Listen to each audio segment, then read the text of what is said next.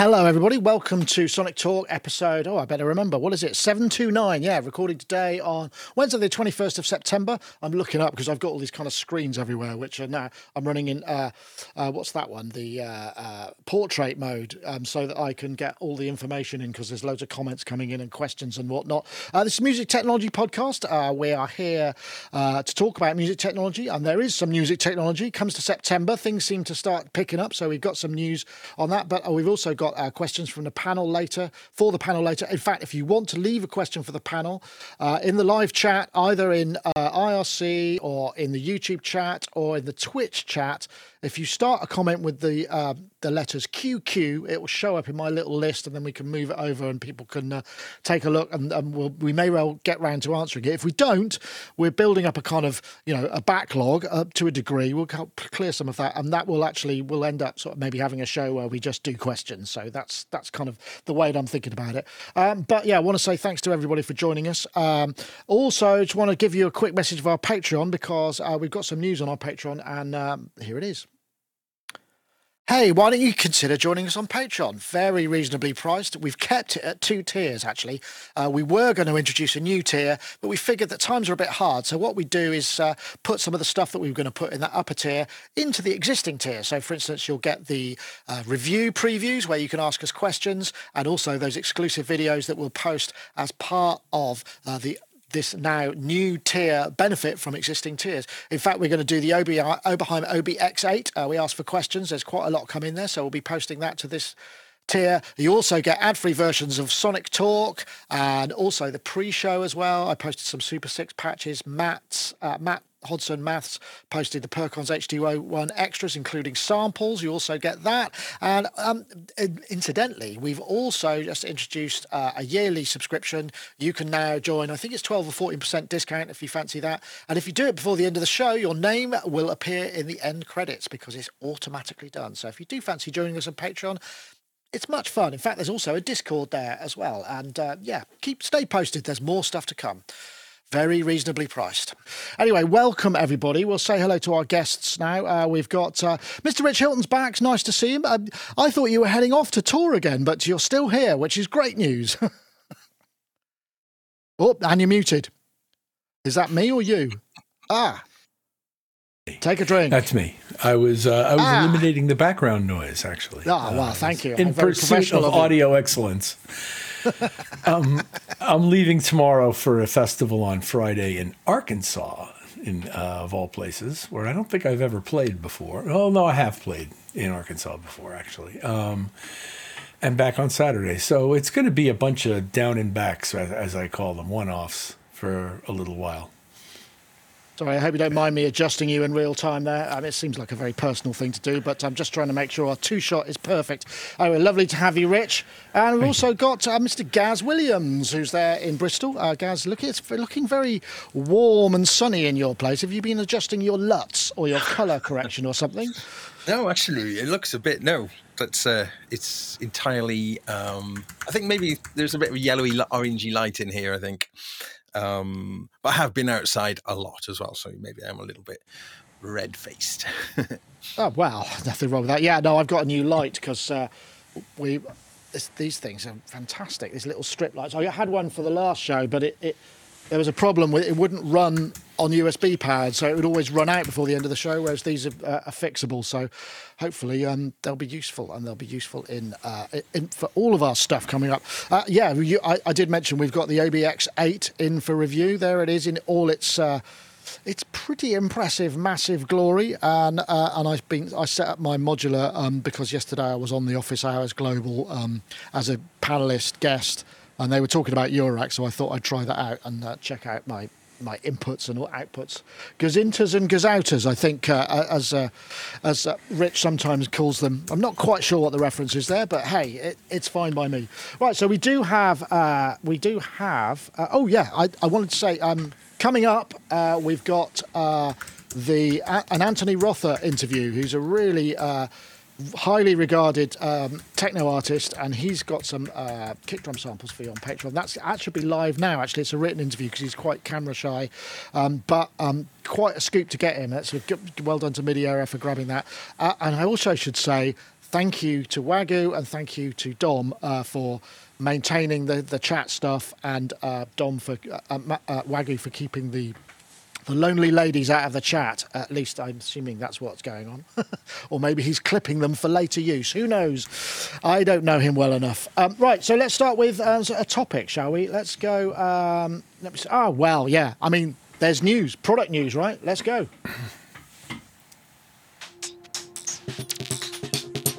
Korg Drumlogue Uh, we heard it, it's been announced but it's actually well this is a pre-announcement announcement. They've built it now. And so you'll be able to buy it i think end of like november. I can't remember what the date was but it's 600 bucks or 600 pounds. Uh, 11 voices i think there's six analog voices uh, four digital and a user one as well which is uh, uses that kind of nifty uh, programmatic kind of code that you can do on the Korg NTS and the Logue, and it does does look kind of cool. Plus four stereo uh, assignable outputs. Everybody in the world seemed to get one for the release release apart from us. So uh, I don't know why that is, but hey, I, what can I say? It's just there seems to be the way it is with Korg. But it's here. So Korg Drumlogue. I mean, drum machines generally, no, not always something that one would get excited about, but this one seems like it's got some really cool synthesis stuff as well. And I think that's the thing that interests me a lot. And I think uh, uh, maybe there'll be some chops from the. Um, uh, from the oh god, what was it? The SQ32 or 64? That that there was some really nice kind of sequency, performative, uh, ratcheting and probability and step length stuff that was done really nicely. I know, Gaz, are you uh, are you thinking, hmm, maybe I should, huh? yeah, I love drum machines, and um, uh, what makes a good drum machine is the playability of it. You know, to differentiate it from software because amazing software drum machines out there. But um, so the programmability, the playability, you know, is paramount. Uh, you know, I've got my, I, I see the sort of uh, Erica Synths Percon as an amazing playables uh, drum machine. And this one looks similar in that it's got lots and lots of hands-on real-time control. I think as well, this kind of hybrid analog digital approach is it's just kind of what people want. As we know, digital is amazing for drum machines, uh, as is analog. So bringing them together. Uh, fantastic. Now, are we aware if um, I'm sorry if I've missed this detail, but you know the additional things you could get for the Minilogue XD, the extra um, effects and aftermarket stuff will it be open for that sort of development? Yes.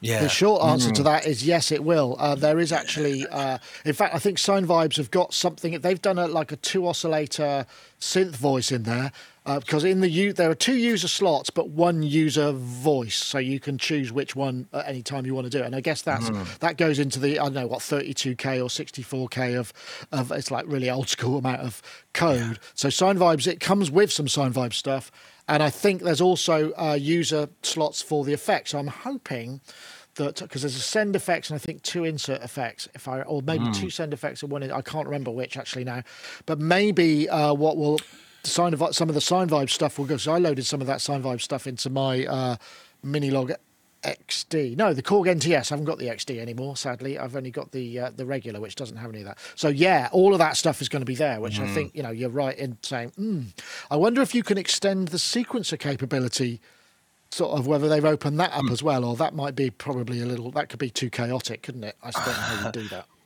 Well, for me, and with my modular live rig, um, Mutable Instruments Grids has completely revolutionised the way I approach playing around with drums. So I'd like to see if they did something like that, which, uh, I mean, actually that's all open source, so they could absolutely lift elements of that. But, um, but uh, what makes that really good is that rather than having to program every beat, every pattern, you've got like essentially loads of patterns that you can morph and cross fade between. So I'd be I'd be really interested to see if there's elements like that, which um, which which means you can really, really jam with it. Um, mm, haven't really yeah, looked absolutely. deeply into this, but yeah, that, that sort of stuff would float my boat. Yeah, Rich, I don't know if you saw there, there was a, a comment from uh, uh, uh, Ken. Uh, uh oh gosh, it's gone past. It should it should say his name. It doesn't for some reason. I'm sorry about that. Everyone loves the digital analog drum machines, but don't love real drummers. I don't think that's true. Some loved your favourite drummer, but yeah, that's fair enough. But uh, drum machines, are you kind of are you are you are you into drum machines? I love drum machines. I grew up using them. I've used them since the beginning. I've used them all pretty much up till lately, and then not lately. Um, I spent a good amount of time looking into this product because I was very curious about it. And it's a really, really complete design product with tons and tons of features and lots of things you can do with individual steps of any given sequence and with the sounds themselves and the ways that they're being manipulated. And to answer your question before, the master bus has reverb and delay, and the other buses have one available effect, whether it be compression or whatever you choose Right. to do. Right. Okay. Um, gotcha. As far as what I learned about the architecture. And I watched this guy operate it for a while. And I decided that as good a product as it is, and as I'm sure it well received as it will be, it's not for me. And here's why it doesn't look like much fun to me. All this menu diving, good God, and secondary buttons to get from place to place, and just the simple operation of the device as far as its application to live uh, app- things, which is what Gaz was just sort of referencing in a different way, um, doesn't look. The ratio of fun to to to features doesn't work for me. It's just a little too feature laden and a little too obtuse in terms of the operation of the thing. That said, it does a gillion things, and if you want a drum machine that does a million things and has good sounds, this is probably it Um, and I don't know how it compares to the Digitakt and those other products like it, the Elektron products. But uh, this just doesn't look like a heck of a lot of fun. It's- You know, if I think of fun, I'm thinking of something more look, looks like uh, an, uh, the DrumBrute or something, where things are laid out a little more broadly and there's a little more knob per function uh, ability in terms of the manipulation of the device. Maybe it's because I'm old school and I've been using drum machines for so long, but the fact that it's got 10 million features doesn't interest me as much as how I get to them. Yeah, I think that's fair enough. I mean, I think one of the things that I would say is also there seem to be, you know, there are two schools of thought, and there's, a product we might talk about a bit later, you know, because there's the drum synthesis thing, which could be very interesting. One thing I really liked, I, I, did see there was loads of in-depth stuff, but one of them, the analog drum machine, the analog bass drum has, you know, the analog kind of synthesis method, but it's also got this little transient kind of thing that you can add and the, you can change the character of that transient. And that's really important for for drum synthesis as well. And, it, and those are the sort of things that you know maybe the drum synthesis you you gravitate more, more towards rather than maybe the performative or the sequencing side of things because most of the time you're going to want to unless it really does have that stuff at the front you know you're going to want to to, to, to do via the sequencer of your choice. Like you said Gaz you know uh, with your uh, mutable instruments grids or whatever it may be right? Yeah. Uh, yeah, and you know, like I mentioned the the uh, Erica Synths uh, Percon. Now, what's quite interesting there is that one is is almost the opposite in terms of features. It's not heavily feature laden. It's it's kind of four voices and everything's kind of laid out in a, a particular way. I mean, I, I think there is a little bit of. Um, uh, I think the, the grid can do double up in a few different ways, but in the most, it's all about performing and actually restricting it to just four voices and I guess the the scope to become like really fluid and sort of um, you know play it like an instrument. And and uh, and I wonder with this and to sort of back up Rich there just how how much you how good you could get on it. And I'm, I'm sure people will and that'll be really interesting to see. But uh, I, I I do love the idea of them as instruments. And uh, and I just don't know we've talked about this before on this show uh, with a lot of the music tech stuff if people actually ever get the hours to put in to get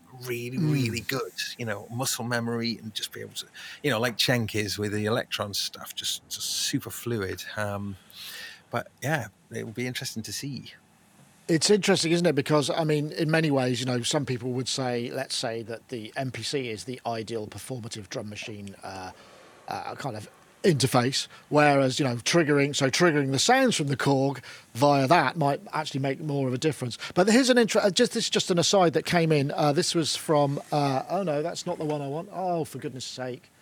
Why isn't it working? I want it to work today. Let's see. It's not working. It was Paul LeBlanc, basically. Uh, who? What's your what? Asked what was your first favourite drum machine, which I think is a very reasonable question. Um, I think uh, has it come up?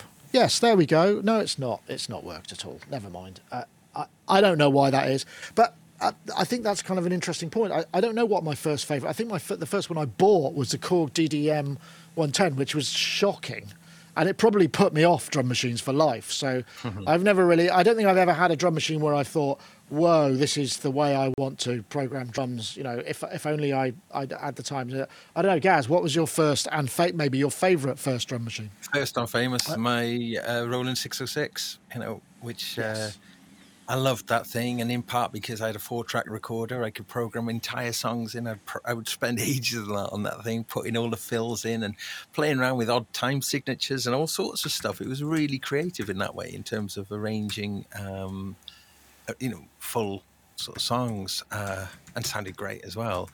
Um, one of these things I stupidly sold for 40 quid and bought some, I think it was a, was it an RX8 or something, which I just, just never liked in terms, I don't. I, I, it's uh, one of those loves I've lost sort of thing. Um, but I've had loads over the years, uh, and I, um, yeah, definitely the 606 was my first proper drum machine. Um, yeah, and I've not had one quite as charming since.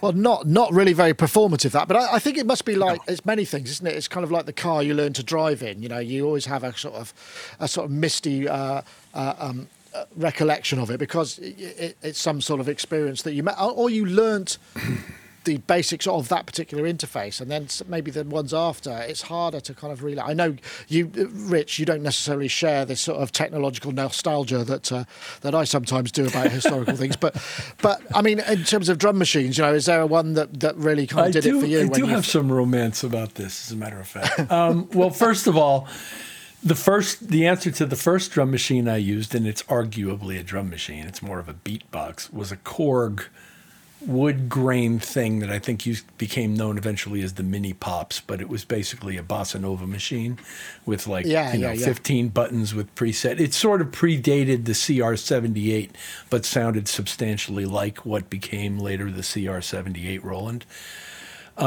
and I used to use it on gigs, and uh, and I have a warm spot for the gigs that I played with it, even though at the time it felt like a compromise because they couldn't afford to pay for our drummer. And then uh, when actual proper quote unquote digital drum machines began to appear, I became enamored of LinnDrum and used it extensively and created the music that eventually got me what became my career uh, on it, on a- actually on a pair of them. And um, LinnDrum was my thing, and in a big way, it was my thing. And I have tremendous affection for the time I spent using it. I'm not necessarily aching to own one right now and use it the same way as I used it then, but I'm very proud and uh, warm about the things we did. Yeah, yeah, yeah, yeah, yeah. Uh, just looking at this, actually, it looks like because you've got you've got you've got four knobs per voice uh, of the analog voices, and then presumably other parameters depending on what you've got selected below in which mode you're in. But yeah, it looks like it has to be very modal. But I mean, you've still got the levels, the kind of 808 style levels across the top on the little mini pots that'll get you to your Yeah. output. So yeah, Yeah, it yeah, kind yeah, of- yeah. it looks kind of Yeah, yeah, and it's I- got I some don't- separate outputs and stuff that you can peel things out on. I think there's four outputs that you can take things out of individually and remove them from the stereo master bus, and uh, it's really actually a very completely well designed device, and it's got, as I said, tons and tons of features. And all, it, you're balancing some combination of live performance controls and menu diving with these things, and Yeah. menu diving takes us back to DX7 and and all of those kinds of machines, and then we've kind of gone away from it in the interim, and when everybody wanted knobs for one knob for a function or maybe two, and two functions, and now we're kind of balancing what is menu diving worthy and what is knob worthy, and how many knobs do you want to put, and how many b- shift buttons do you have to use to get to this thing that you might want to do, and that's what I'm Uh, seeing. one thing that I think one thing that surprised me a little bit was the fact that it didn't go for the kind of the standard grid, whether it's nine or twelve or sixteen. You know, because that is a, that can be a very modal way of, programming. And also, it, it means that you could use finger drumming. You know. A lot more on it as well if you need to, and I, I don't know. That, that's I'm surprised at that. Uh, there's also uh, a message in from uh, um, somebody on YouTube. I'm sorry, I had, for some reason it doesn't have their names. Uh, currently, best drum machine is the Toraiz SP16, super fast flow and superb sound with stereo drive and filters. I think that's Dave Smith. Uh, the sequential worked on that one. It's massively overlooked. Okay. I think part of the reason it was overlooked was because the firmware just kind of ended up being a little bit orphaned. It didn't kind of there was things that didn't end up getting fixed, and that was. Ah, gosh, who's who's the eyes? It's um, De- oh, I It's can't remember Pioneer. name. Pioneer, that's right. Thanks, Gaz. Um, yeah, but I remember when they came out, they were considered to be uh, quite revolutionary in some ways. Yeah. Does SP relate in some way to early EMU product, drum machine product? Like, uh, there was an SP12 and an SP1200, and Not still really. remakes. Oh, okay. Not as far as I remember. I, th- uh, I, I have to find a picture of it, but uh, I've just Okay. got my head's too full of uh, too full No of trying to figure out why No my worries. titles aren't working. I'll get there. Anyway, so that's available now, um, uh, or will be available soon. I think it's around about six or seven hundred dollars, six hundred quid. It's a nice. Uh, I think part of the reason that we we didn't get them here was um, I think all the release was handled by the US, so they sent it out to all their various kind of influencers that they work with. I guess we're not influencers; we're more sort of journalists, maybe. So maybe that's big comment, but uh, it's a thing we need to sort out with Korg. Send us stuff, Korg. We we'd love to review it. Although, if you're going to go for that mass mass deadline thing, make sure it's got enough time beforehand. That's one of the other things. I suppose I do shy away from that because I don't like having to review something deeply and only have like seven days to do it. That's that's the, I suppose that's my own fault. okay, right. Uh, let's see what's uh, what's the time. Oh well, let's let's actually go for a little word from our friends over at um, Baby Audio. Of course, Baby Audio makes creative effects plugins uh, designed to add color and depth to your mixes. Uh, why not think about uh, Crystalline? Crystalline's a really interesting algorithmic reverb uh, inspired by 20th century studio reverbs, but offering higher fidelity thanks to 21st century computing power, with a variety of creative features such as the ability to tempo sync, pre-delay, and reverb decay times. Really interesting piece of work.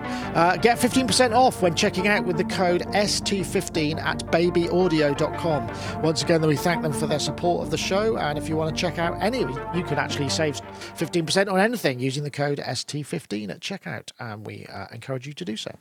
Okay, right. What's uh, what's our next one? There's a few things that sort of came out kind of quickly in, in succession. Did anyone see of the uh, any of the Knobcon stuff? Because um, Jim uh, Hayward, Air Monkey Music, went to Knobcon at the last minute um, and did a fantastic job. He he's pioneering the kind of one man and a phone with minimal equipment, and he asked all the right questions. There was some great stuff there. In fact, maybe what I'll do is um, let me find the. Uh, there's one video that I really I really enjoy. Well, a couple of things. First, well, we're I suppose we're on the subject of um, of drum machines. There's uh, I'm the with, mod uh. Corey Banks at Knobcon. Yo, what's Show going us on? new module. Yeah. So I got Trinity. Uh, just look at here, the new Trinity module here is a digital drum synth array. The reason I call it a, a drum synth array is because it's a three-channel drum module, but you have four different drum uh, synth algorithms that you can assign to any of the three channels. I'll just fast forward it here because it made some really. I thought it made some really cool sounds.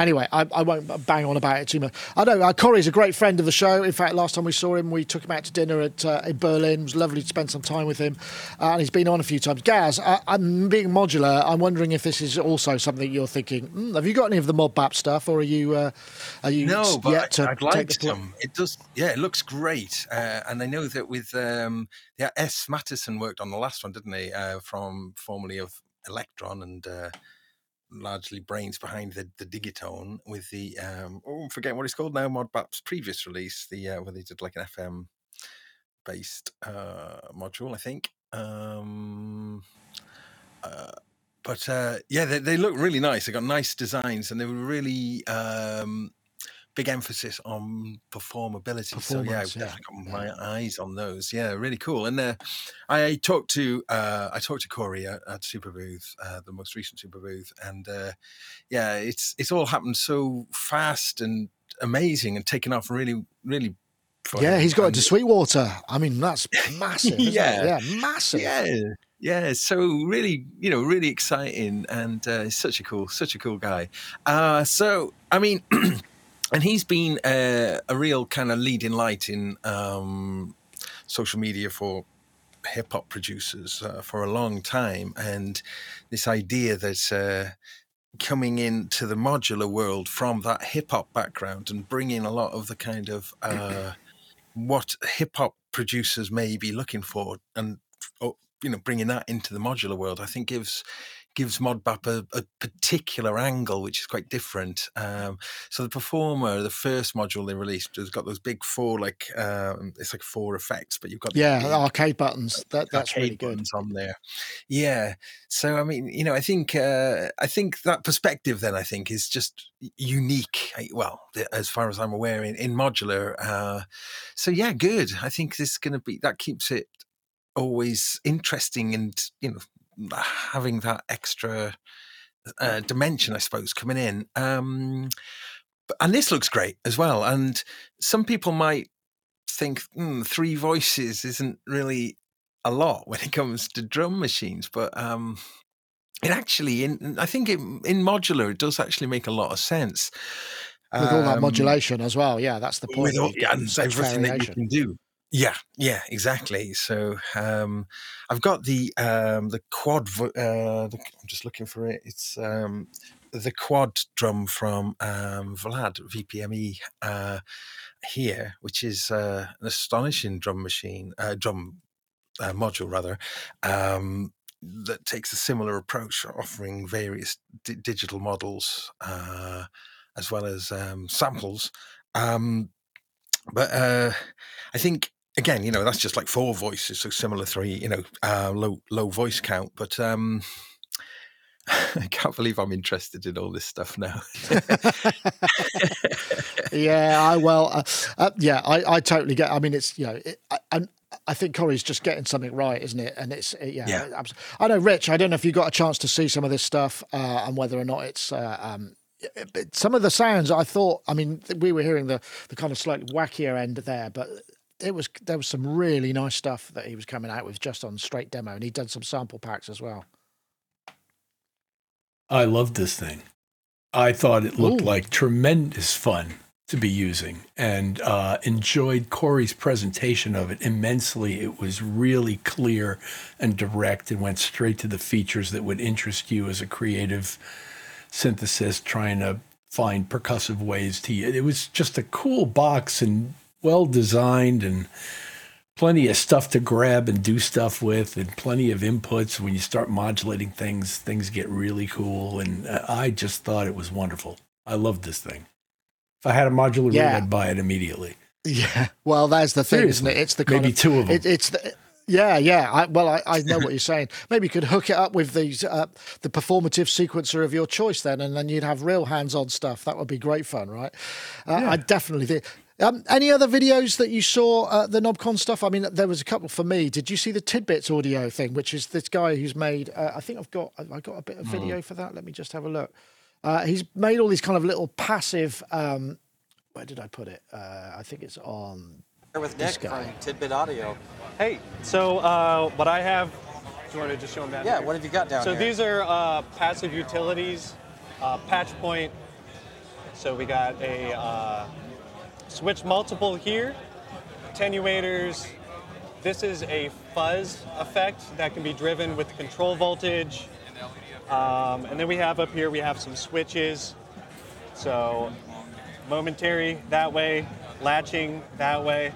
So just little I mean, just I thought that was really genius in a lot of ways. I mean, uh, uh, because most of these things you have to buy modules and stick them in, but these, I mean, I suppose it is it is a bit clag nutty, isn't it, uh, um, uh, Gaz? I suppose. If we were going to get that way, there is a sort of element of clag nut to them, but uh, just really, some of them have power from CV as well, so they'll drive some kind of a an effect that's built in. It's sort of a bit retro kitsy vibe, isn't it? Brilliant, absolutely brilliant. Yeah, really good. It sort of brings to mind um, big fa- uh, big friend of Sonic's um, Tonal Axis is uh, just releasing some modules now, pass some um, with some passive modules, and he's got one actually. Uh, I got one here, which is uh, the two X. It's a, an attenuator, and that that kind of is for not you know takes up no HP. Is meant, uh, but that's got kind of full size jacks on there as well, so you can use it as like a passive attenuator, but also you can bring in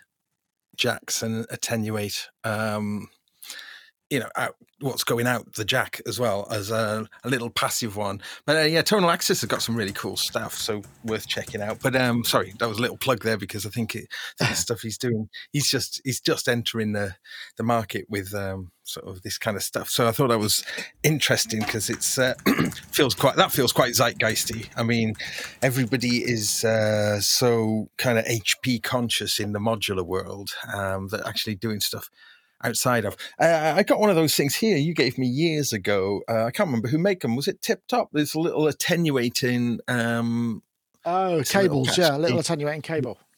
yeah. Um, Yeah.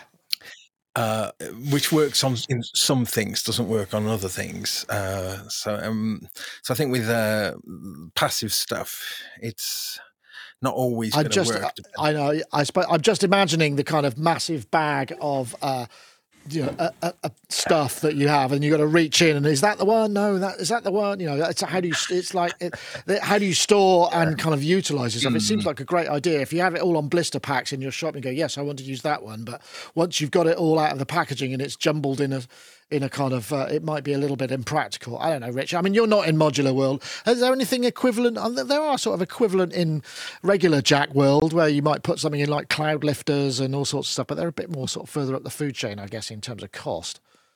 Yeah, well, this Y is the, splits. this is the ultimate clagnut, you know, collection. I have to admit, um, and uh, I think it's a cool idea to have fancy plugs, which is what I look at them as. Kind of, they're fancy plugs with switches and functions, and they actually seem to respond to control voltages, and that's you know, it's clever. Uh, do you want more stuff sticking out the front of your synthesizer? I don't know. I don't have one. Um, I'll leave that to the experts um, particularly the Euro rack sized ones, because my experiences with modular predated Euro rack, so I'm used to bigger, bigger scenarios uh, physically, you know, more spread out. So I don't know how that would affect my wish to use these or not, because everything's kind of crammed onto these, you know, Euro rack sized boards, and you're trying to maximize the number of things you can, the gazintas and gazoutas, if you will, um, of the modules. And Corey's, for example, has a ton of jack points on it. And uh, if you started to try to plug some of these into it, how would that relate to the functionality of the unit? How would it limit the functionality of the unit? Are they can't all be the size of a Bantam plug or whatever those mini jacks are that they're using. Um, you know, they have to be somewhat wider than that. And how does that affect the way you use your gear? You know, I have uh, physical questions about using them, but as an idea, I love the thing. And if it's well built and people like using it, then bravo. Yeah, the, yeah. the true. switches the switches do look really useful uh, though especially if Yeah. you've got um you know you can just switch those modulations on and off um or with and Mm. it's got that, that momentary one as well uh so i can see that sort of Yeah. stuff adding real um performability to your, to your kind of to your rig Absolutely. Just a bit of a nightmare for moving it around. I mean, because all those things rattling around in the front of your case or having to put them back together um, might be. yeah I mean, I suppose practically uh, they're brilliantly nifty, perhaps less immediately practical in terms of um, transportation and whatnot. But yeah, great idea. I don't know how much they're priced at. Reasonable, I think.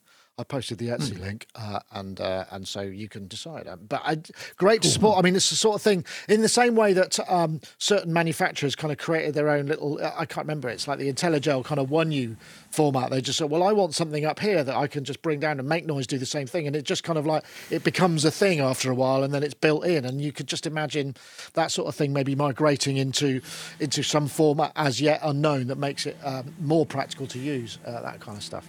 Yeah. But great, uh, and massive thanks to Jim for the coverage. I mean, there was some really good stuff. A shout out for the uh, Golden Shrimp Guild as well, which just looked really good. Just a collection of people who uh, encourage you to perform live. You know, so they kind of create their own audience, promote it, tell you how to kind of set up so that you can just kind of go, well, why don't you do a gig next Saturday live on online and there'll be maybe 50, 100 people watching it. And it's just a really brilliant way to get into performing without the hassle of actually having to drive somewhere, uh, get a hotel, deal with all of that stuff. I thought that was really good. But yeah, brilliant work. And uh, congratulations to Suit and Tie Guy and the team for putting the show on. Uh, definitely. Uh, yes. Okay. Well, and now it's uh, time for uh, a, a word from our friends over at iZotope. iZotope Producers Club is a one of a kind membership for producers ready to take their tracks to the next level. Once you join, you'll gain access to powerhouse iZotope plugins and a curated selection of tools from our partners, such as Melodyne from Celemony. Plus, as long as you're a member, you'll get every future update to the iZotope plugins in your membership for no extra cost. We'll also regularly serve you new curated content like exclusive inspiration sparking sample packs and preset packs, and industry leading training ranging from our own tutorials to vocal production lessons from the world renowned Berklee Online, taught by Grammy winning producer and engineer Prince Charles Alexander. With new content being added every month full of valuable production techniques, tips and tricks, and solutions to common production problems, becoming a member is an investment in your career that grows as you and your career do. For more information on iZotope Producers Club, head to iZotope.com. And of course, we thank them for the t- continued sponsorship of the show. In fact, if you want to head over to izotope.com forward slash sonic talk, there is a uh, special page there, and you can use the code SONIC10 to claim 10% off any of your software purchases, not including subscriptions, but uh, much appreciated that. Uh, Ozone 10, Nick. Ozone 10. yes, of course. Ozone 10 Oh. is out uh, Yeah. as well. Yeah. You can save Which- 10% on that. But um, you're, Ah. you're a big user of Ozone 10, I'd imagine, because it's. Uh, It's been my yeah, main my main form of income for the last 20 years, more or less, Ozone. So wow. big, it, it really has. Um, so I'm a big fan. Uh, so I'm always really, really curious to see what they do with the new updates. And uh, there are some fantastic new things in the new one, uh, including something called Recover Sides, which is um, which is quite interesting. Um, like when you use the imager, if you're trying to narrow the sub frequencies for especially you know for vinyl uh, mastering um it does something weird to the stereo and this recover sides allows you to kind of have that nice mono bass but it kind of preserves the uh the width. I mean it's something that you wanted the imager to, to do before but now this is in here which is uh it always felt a little bit of a compromise. You'd you'd suck the bass into mono uh, and lose a little bit of the the weight in the stereo mids and uh, now that that seems to be sort of uh, rectified with this new new thing which looks really good. And the other thing as well is that the mastering assistant i shouldn't really mention this because i've you know, it formerly was the software that was my breadwinner. the mastering assistant is really, really good, and that's expanded um, quite a lot in the new version as well. Um, when the mastering assistant first came out, I thought, "What's this rubbish?" And I thought, right, okay, what I'll do is I'll just run a master through it. This is a previous, quite a few versions ago when it first debuted, uh, and then I'll I'll just I won't listen to it. I'll just pr- I'll just run off a master, and then I'll do a master, and I'll compare masters and see which one was Oh, better. dear. Was it? Um, Did it get the job? It got the job. Yeah, oh, that's So, good. I mean, because initially those things, I know we've seen some of the examples that um, iZotope used to be a little bit too overcooked in some of their presets and examples, and I think they've spent Yeah. a lot of time with the AI stuff. They're pulling it back and pulling it back, so you can really, it's a lot more tasteful and obviously learning all the time with the the, the stuff. So yeah, Well, yeah, the new Master Assistant now gives you uh, different um genres to kind of work within before that it was it wouldn't give you that. It, it said it drew upon thousands of examples within the ai but now these examples are a kind of uh, it will actually identify if you play music into it it'll actually try to identify what the genre is which is quite an interesting idea. It certainly shows off some of the uh, the ai um but you can also put in any song that you want, similar to like doing master, like uh, like of stuff. like um, uh, yeah, yeah, the EQ that we've had for a while. But this sort of goes across the whole board, into including sort of stereo width and uh, dynamics as well. So analyzing like a hit record or, or a favorite record of your own, and then you can use that as a sort of. I, I should mention this is to give you a starting point, and to be fair to myself, I'll use the mastering assistant, but I will never, I wouldn't actually ever just sort of do it blind, uh, not blindly, deftly. Um, What about if you were about to go on holiday, you had to catch a plane, and you said you were going to do this thing, and you didn't have the time, and you just thought, oh, you know, you know, there, there's always a moment where you think, oh, Yeah. maybe I'll just try it, but yeah, it's a it, slippery it slope. speeds isn't up. I mean, it speeds up the process enormously. And uh, in iZotope's kind of advert speak, you know, they're saying, uh, you know, a set, another set of professional ears to sort of are always helpful on. Uh, not always helpful, though, are they? You don't always want someone else's opinion. Yeah. um, Oi, but but in- out AI. yeah, it- the mix is sounding good, but now you've undermined my confidence. Um, uh, uh, but yeah, but an exciting and quite a substantial release. Actually, I think this is quite a big. Yeah, this yeah. is a big one. It seems the biggest one for a while uh, in terms. I don't know, Rich, whether you're an Ozone user and uh, uh, will be upgrading to the uh, the later the later iZotopes. I mean, I, I think we're still uh, we use iZotope on on on the. The, the bus out of this. I think I'm using Neutron three, so I should probably upgrade at some point. But uh, it works for what I need, you know. For, but uh, yeah, I just Neutron is had anything to add. fantastic. Of course, it works Yeah, for what, what you need. Um, I've been using iZotope, product, iZotope products since whatever version one or two, and um, I have I've used and do use all of this stuff. Uh, Neutron Ozone. There is a lot I like about it. There's a lot I like about the assistant features that Gaz was just and you were just talking about. Um, and as you said, it to me, it's a it's a way of suggesting things to me, ways of doing things that I might not have otherwise thought of myself because a lot of what's available today wasn't available when I was learning how to do this. So it doesn't Yeah. enter my thought process the same way. So when I let the assistant run and it puts up a bunch of modules I would never have opened, I get to examine what they're doing and listen to them and learn something. Whereas if I just keep doing the same things over and over again, I don't learn anything. And when I used to work in recording studios, assistants were always surprised that I wanted to see what they would do with a particular problem because I already had an idea what I would do and I could do always do that, but I don't learn anything if I just keep doing the same stuff over again. So this interest is this stuff interests me mostly from that perspective. And in particular with iZotope, the interaction between instances of various pieces of software like Neutron and like Ozone are fascinating to me. And I've found really, really creative ways to use multiple instances of Neutron and get things happening between them with um, dynamic EQs and such that really, Yeah. really support uh, clarity in the mix. And also, I use their tonal balance control a lot because nobody that I know, and stop me where I'm wrong here, has an ideal monitoring environment that they're working in 24 7. And when you're having to mix things, and there are ranges of frequencies that you just can't hear where you're sitting, having tonal balance control in front of you is really, really helpful because mostly people don't really hear. If you're hearing bottom below 60 in your listening environment, chances are it's distracting. In other words, it's you have to be able to see certain things that you can't hear in order to get them Right. right. Um, and I find it incredibly useful to use their tonal balance control software. And again, I love the way it interacts. I know it has features like what you guys were describing, where you can play in your favorite record and it'll set up a curve that looks like that and help you to get to that point. Um, no, well, now they're doing the help you to get to that point. Before they were just give it doing the I'll show you what it is and you know let you run with it.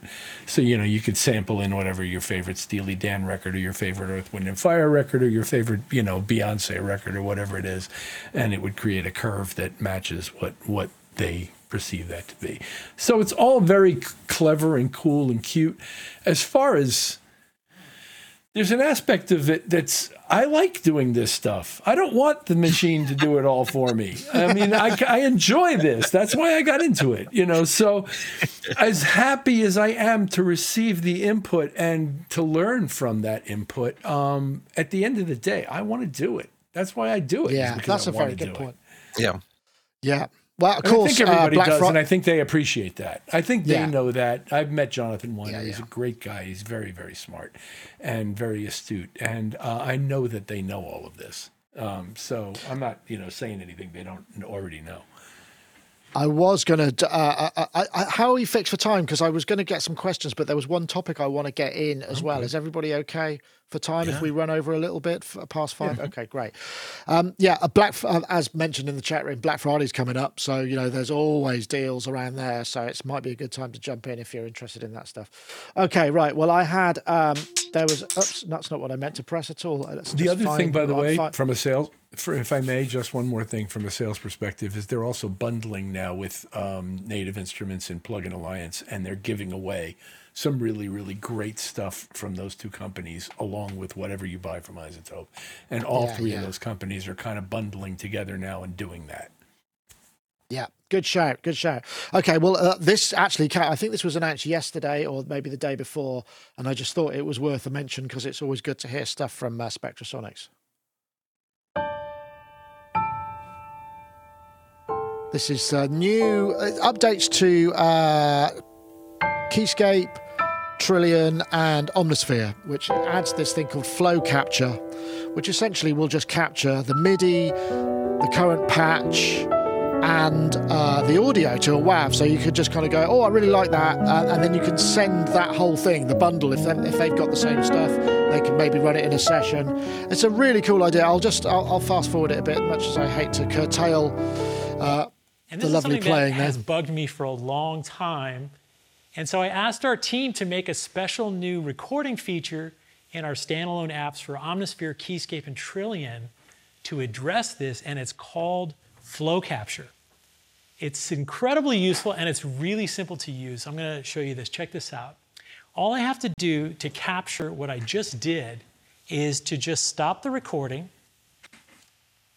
and hit enter. And now check this out. If I go to my desktop, now I have all the files saved automatically and named automatically. I've got the audio file, so I can play that.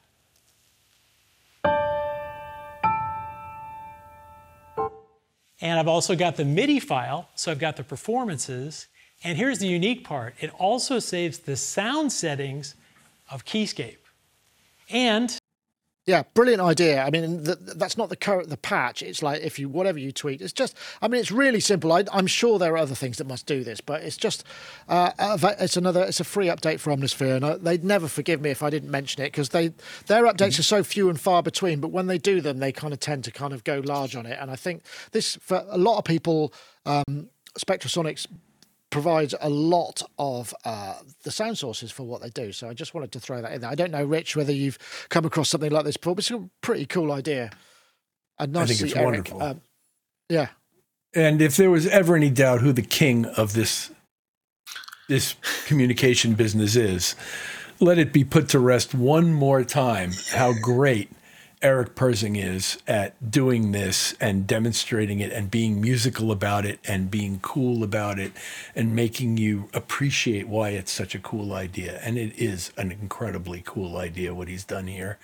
And I applaud Eric. I think he's absolutely a rock star and a legend. And uh, this is this is a wonderful uh, add-on, and I've already pulled it down on both of these computers. Um, Right, good plan, good plan.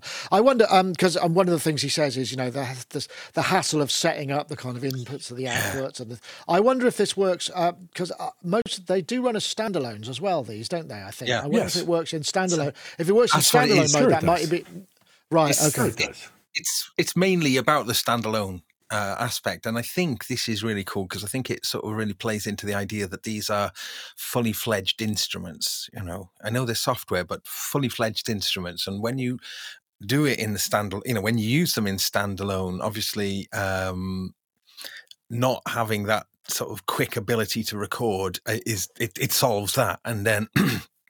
And then having those files that you can then bring in, and it's really clever because that can go across. um, You can make these kind of eight-part mults, uh, multis. Um, I said mults then. That's why. Yeah, that's why you're Yeah, a modular. in there. Uh, um, but you can have your eight eight parts, uh, and whatever you've done in that setup, when you bring that, when you drag and drop that into uh, into your DAW, then it's all there, all everything, all the settings, all the tweaks, everything. Uh, so.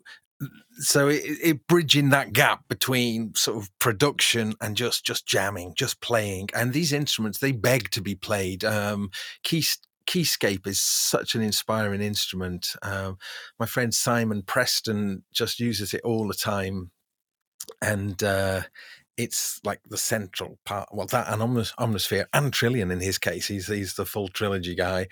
Um, so I'm sure he'll he'll really love this. Uh, but Omnisphere, uh, which I've often mentioned, and we've talked about this a lot, haven't we, Nick? Omnisphere almost as one in terms of being the ultimate Yeah. synthesizer.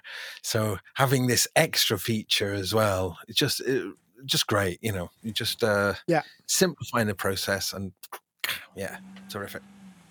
Yeah, well, I just wanted to put that out there, and it's uh, free, and you know, uh, the update's free at least. So if you're considering kind of jumping in that direction, it may well be worth uh, doing it now because you get all of that spare stuff. Right, I think we're going to get on to uh, some questions because uh, in fact, what I'm going to do uh, soon is introduce uh, the option of voting on questions. So there'll be a big list, a page where all the list of questions is, and then you can upvote and downvote. You only get one vote per question. It just means that the stuff that people want to see the answer to percolates to the top, and I've got a little color coded display. And currently, in my color coded display, I've got a question from uh, Aquatic Borealis, uh, who is uh, actually, I've got to press the right button via YouTube. Uh, are any of the panelists try, uh, trying to use touchscreen or for music making, Microsoft Surface or iPad? And this this is a perennial question that does come up, and it's worth mentioning because sometimes uh, it's you know things evolve and we use different things. I know Gaz probably is the guy here because you've been using it for a long time and you've always had the iPad Pro and you know using Cubasis and all that stuff.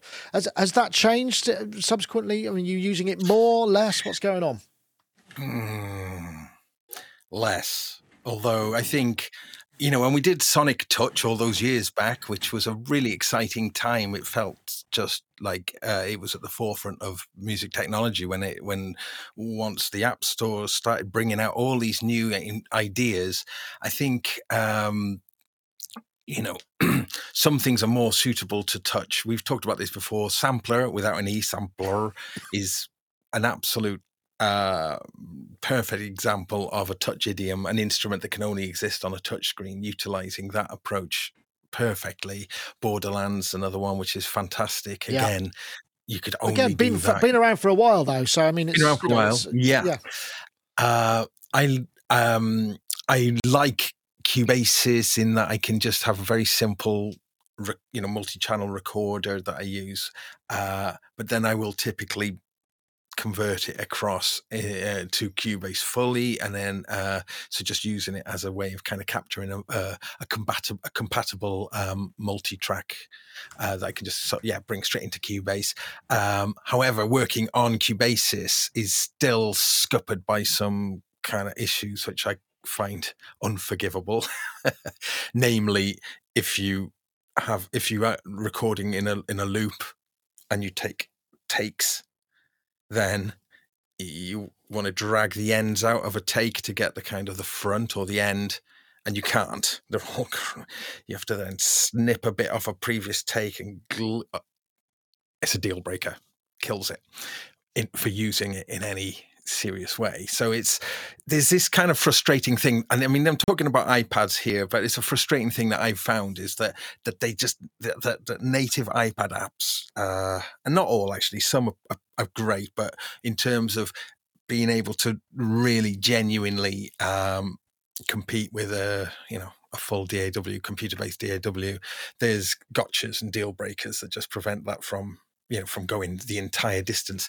However referring to my earlier point those certain apps where the touch idiom is great is is you know is fantastic. And i also really like using an ipad as a control surface for um you know with the native controllers. For instance the studio one from uh, the studio one ipad controller for uh, PreSonus Studio One is fantastic and maybe the best the Logic one is also really yeah, it's good. also very good, isn't it? Yeah, yeah. and the Logic one is yeah. yeah. the Logic one is specifically good because it actually uses the touch screen for um for instrument for kind of interesting instrument control as well as as well. Spectrasonics have got the uh, the app for that as well. Uh, going back to them, which is for controlling yeah. the orb, yeah, which is supposed to be pretty good. Uh, I'd like to put a shout. I mean, I do. I don't use it for music, but I'm not creating music kind of regularly enough, but I, I, I, I am still using MIDI Designer Pro, uh, which was done by a guy called Dan Goldstein, who is now actually part of the Cherry Audio team. MIDI Designer Pro on the original iPad that I had imported for, by a friend of mine who was in America when they were first first released, and that still gets daily use. So I would like to put a shout out for that. I know, Rich. Mm. Um, how about yourself? I mean, are you using? I know you've got the M1 World, but are, are, you using any touch in your in your in your you know day to day music creation business? I have tons of apps, some of which I use occasionally, and one or two of which have saved my butt. Um, mm-hmm. I really like using it in a pinch as a sound source, particularly for the ROLI instruments and the SWAM uh, uh, model stuff which I don't have in any other form, but except on my iPad. Um, and I do have an Apogee interface that works with the iPad. And one time in a pinch, I had brought the iPad and the Apogee interface to a studio where I thought I was doing a vocal session all day. And as it turned out, we weren't. And I had keyboards to play, and I was very able to use iPad apps, my Apogee interface, and uh, I was actually using the Seaboard block at the time. Um, and got some really, really good and satisfying results. So it saved my butt that day, and I quite enjoyed using it and having it in such a compact form and sounding so good. Um, the other most interesting application I've seen in the music audio world for it is the fact that it allows people who are operating digital consoles in live um, environments to be able to walk around the room and adjust as needed which is something you know being chained to the console position is not a necessarily a great thing for most people who are doing live sound. And so where you have digital consoles that support it it's really useful to be able to um, walk around the room with your ipad in your hand and make random you know small adjustments to get things more into focus than they are underneath that canopy where you've been placed in the back of the hall in some place where it doesn't sound good to begin with and you're trying to mix a show so uh, I really like those applications as well. And then I'm sure there's plenty of others that I'm not touching on, but those are the ones that stand out for me as the most useful. Yeah, no, fair enough. I think that's good. Thanks for the question. Um, got another question. Uh, this one is from Rocky67 via. Uh, this is really for you, Gaz. Uh, he just got a uh, Boss GR55 and blames you. Uh, and the question is, what was the most recent bit of hardware an internet influencer uh, talked you into buying? And, and I'm not fishing for anything here. I, I, I literally, I, you know, apart from me, if I've done that, you know, then that's great. But uh, what's not what I'm actually fishing for at all. Uh, Rick, uh, Gaz. Uh, so who who? What's the question exactly? Sorry. Exactly. Uh, exactly. the question was, uh, what what was the most recent bit of kit an internet oh, influencer right, okay. talked you into buying? Yeah, let me think who that was. Which culprit was that? Um, Oh gosh, um, looking around here, it's probably modular stuff, isn't it? It's probably DivKid or uh, Yeah. Mylar, probably one of those pesky lighters.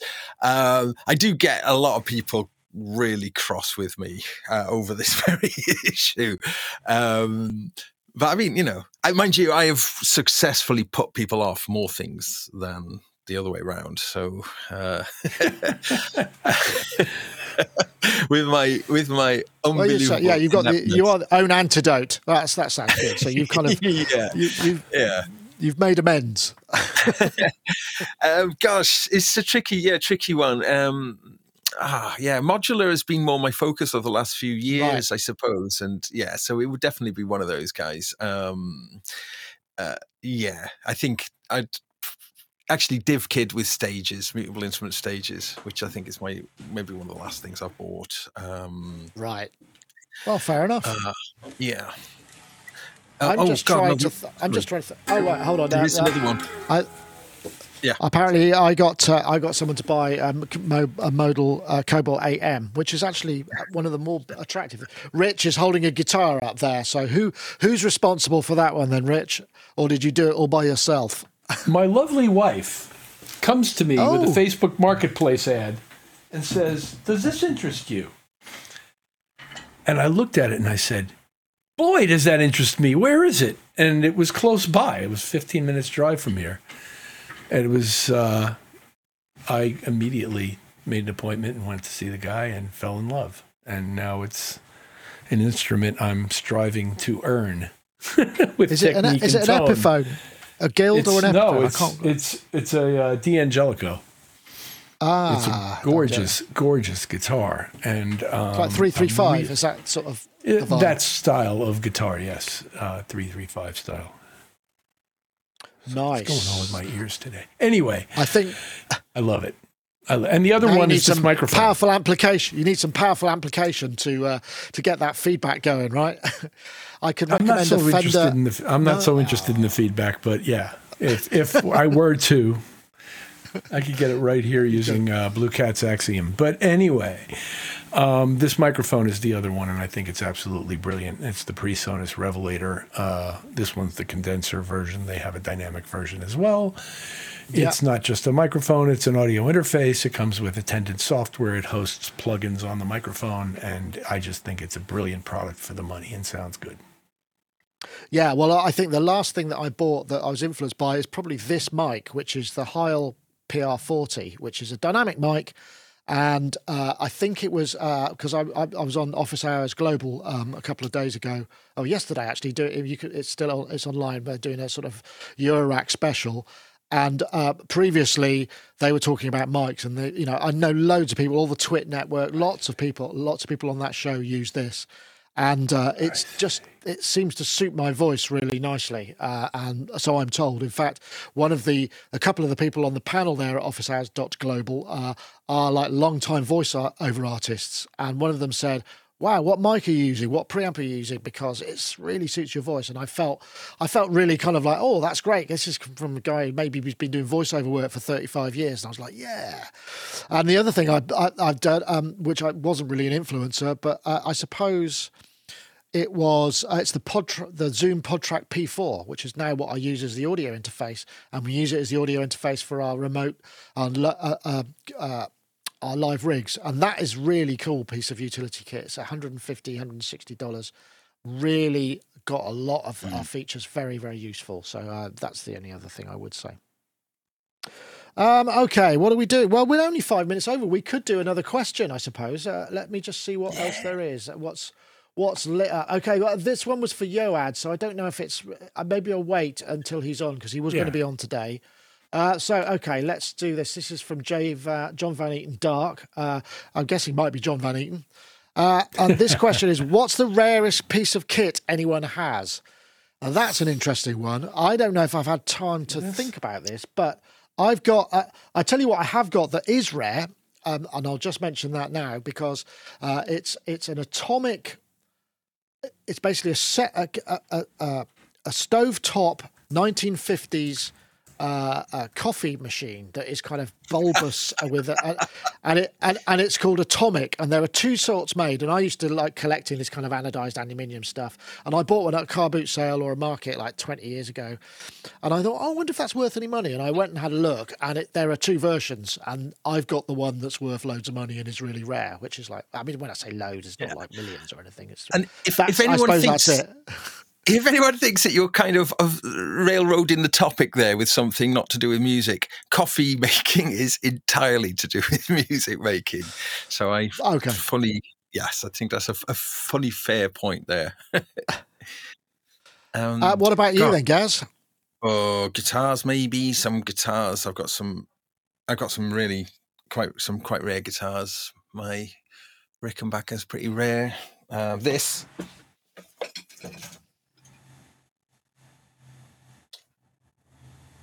Oh, that's nice. Yes, I've seen you play That's that. You play that with um, with the surf band, don't you? I have done. Uh, I, Yeah. well, more more of Asteroid Deluxe, really. This one, uh, but this is a one-off actually, so it's it's as rare as a one-off gets. uh, But yeah, that's a lovely. Nice. That's a lovely sort of. Yeah, that's, yeah, that's a really great. Um, but um, I don't know. My Abyss is becoming quite rare now. I think. Um, Yeah, the Dreadbox. Yeah, uh, just looking around for. I don't have a lot of super rare stuff. Um, God, I, uh, I'm I, not I like a- just want to throw one. I'll throw another one in.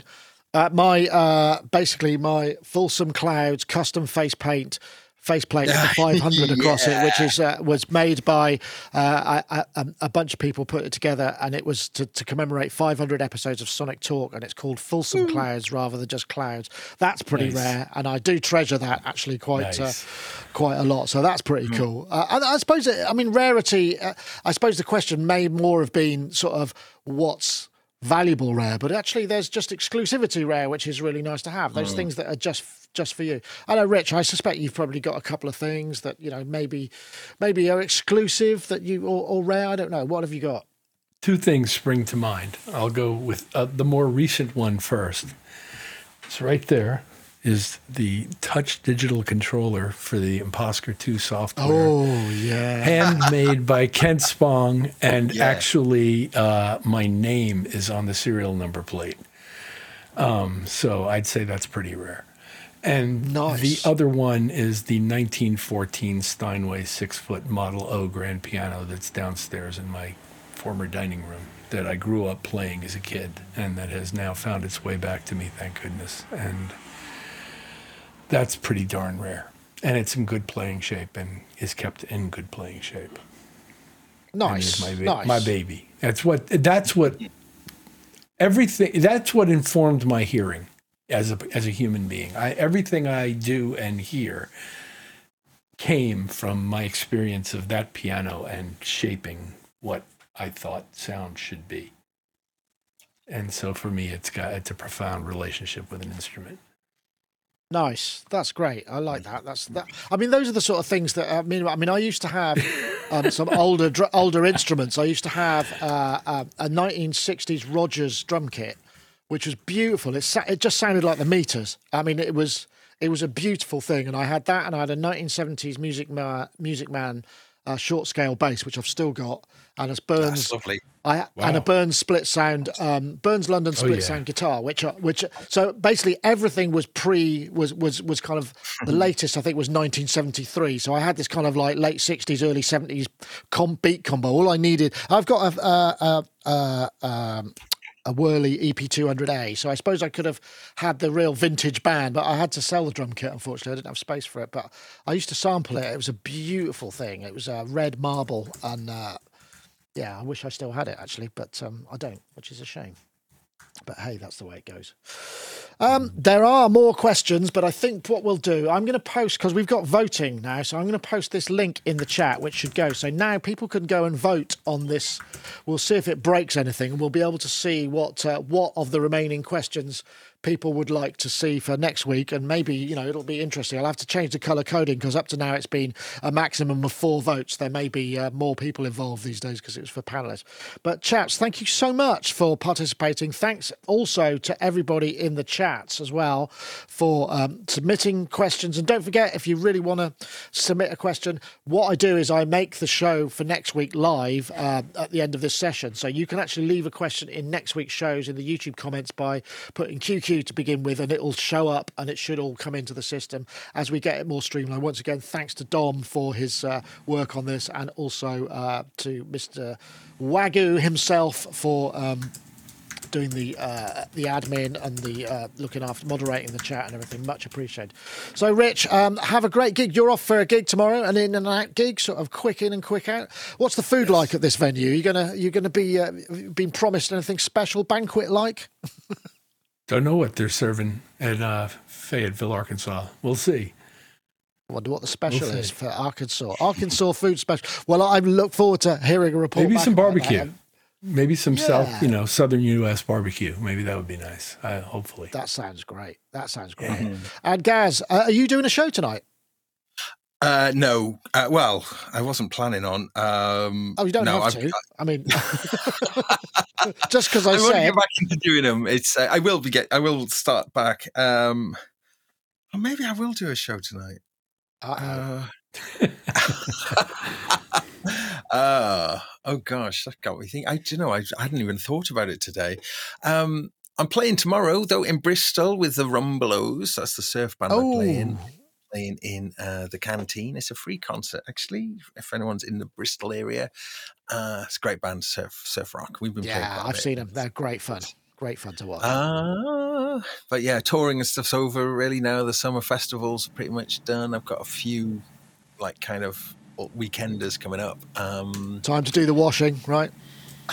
What? Yes. Oh my goodness. Here's a little. Here's a little washing. Here's a little story. Right. I went on tour with the Pop Dungeon, the Charlotte Church Pop Dungeon, and wearing a gold cape. And uh, for each gig, I tell you what, when I came back, that cape stank. I tell you what, it was the smelliest piece. You know, I mean, if you're a touring musician, you know about smelly laundry, but nothing smells quite as bad as a stinking cape. I think maybe in part because it, you know, all the kind of waft that's coming off you is just sort of amassed in in the cape. Oh, so, the uh, tribulations. Uh, well, yeah. no, it's really interesting. I, I, used to, no, that's a, that uh, that is a very valid point. I used because I used to work with uh, theatre groups, and so uh, uh, the Natural Theatre we tour Germany and Scarlatti's birthday party. They had these really intricate sort of 17th century style kind of composer outfits for because they were Scarlatti, but yeah, they were all featured. And obviously, you can't just wash that stuff. I mean, it's just it, it has to be professionally cleaned, you know, because it's got all sorts of taffeta and all kinds of things, you know. So that you know the stuff that you wear on stage in touring, particularly gold lame and things. You can't just kind of you can't just chuck it in the washing machine at a, a, a hotel. Yeah. And yeah, you're right, Gaz. It stays with you, doesn't it? You need backups, but you can't always yeah. take you know two capes on the road, right? But also, when you're on the road, you don't usually there isn't the time to look get your stuff laundered anyway. You know, you do have to kind of plan ahead and work out where you've got a day break or whatever to try and get it in because, you know, usually it's just yeah, finding that time. So, uh, but yeah, the cape, I it was a one off and it was a kind of gold sort of I don't know what it was made out of. But have you kept it, uh, or is it being is it being ceremonially burnt, uh, or it's not cleanable? I think it might. Yeah, it's uh, yeah. No, it is definitely gone now. Um, but uh, yeah, uh, funny. Yeah. Yeah, well, um, one of the yeah one of the lesser known uh, lesser known stories of uh, uh I mean I wonder how James Brown did because he always had a cape at the end of the show, didn't he? I wonder if he had a series of capes that he would use. Uh, uh or, so you know, yeah, interesting. I don't know. It's oh possible. I don't know. I, I, mean, these are questions that perhaps you know we should we could get in, in depth about it. Maybe there's someone we could ask who worked on that. Anyway, uh, a great note to end on. Thanks, guys. Uh, thank you very much. Thank everybody in the chats, and thanks everybody for uh, joining us. It's been great fun. See you next time. Take care. Bye bye now.